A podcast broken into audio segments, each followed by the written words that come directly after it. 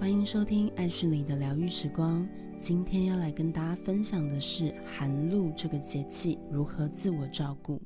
寒露在二十四个节气中是第十七个节气。寒露之后，温度会变得比先前更低，空气中的露水也会变得更多。万物随着这个寒气的增长，会逐渐萧瑟。这个节气之后，昼夜温差会变大，所以要注意家中长辈。身体如果较虚弱的人，会容易有晕眩或者是心血管疾病。早上起床的时候，不要急着下床，敲敲胸口的膻中穴、肩窝中的中府云门，几个呼吸后再缓缓的起身。寒露时节，身体里头的燥火加上环境中的寒气，容易诱发。呼吸系统和消化系统疾病，像是咳嗽、气喘、呼吸困难、感冒、慢性支气管炎，在皮肤上可能会发生异位性皮肤炎、皮肤干燥、干痒等现象。而这个干燥的现象，不是只有出现在皮肤上，也会出现在我们的肠道里。如果你有便秘的现象的话，早上起来空腹口服一点椰子油，或是其他喜欢的食用植物油，常常按摩腹部和肚脐周围，可以帮助大肠蠕动，改善便秘的相关现象。这个时节在起居上要注意的是早睡早起，早睡有利养阴，因为睡眠不足容易损耗阴血，因此睡好觉，避免熬夜是这个时节养生的首要工作。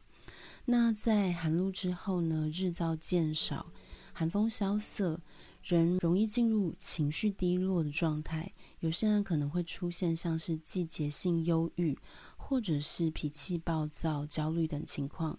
常常舒展、敲打肺经、肝经，做瑜伽体式中的开胸、开髋动作，能够给予身体稳定的能量，自我支持与调理。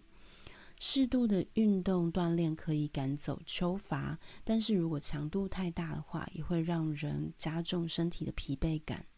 那趁这个时间秋高气爽，可以多多的去亲近大自然，能够协助我们收敛我们的心神，然后也能够养气养神。在饮食方面，建议多吃一些养肺润燥的食物，像是芝麻、蜂蜜。山药、白萝卜、百合等，那避免吃辛辣的食物，像是辣椒、生姜、葱、蒜。辛辣过量容易伤阴。如果出现口干舌燥、牙龈肿痛的朋友，那可以喝菊花茶来调理身体里头的燥火。但这个不是很适合天天喝，那也不是每个人都适合。平时如果会手脚冰冷的朋友的话，可以选择像是洋甘菊。那洋甘菊它性阴、甘甜，能够舒缓咽喉的不适，还有呼吸道的不舒服。那在国外，如果感冒的话，大家都会跟你说，那你要喝洋甘菊茶啊。那洋甘菊茶还能够帮助我们的肠道解热，也可以改善睡眠品质、偏头痛，还有季节性焦虑等现象。古人说：“一场秋雨一场寒，寒气呢是百病之源。”在这个时节，记得要多添加衣服，尤其是要注意腹部、肚脐周围的保暖，还有足部的保暖。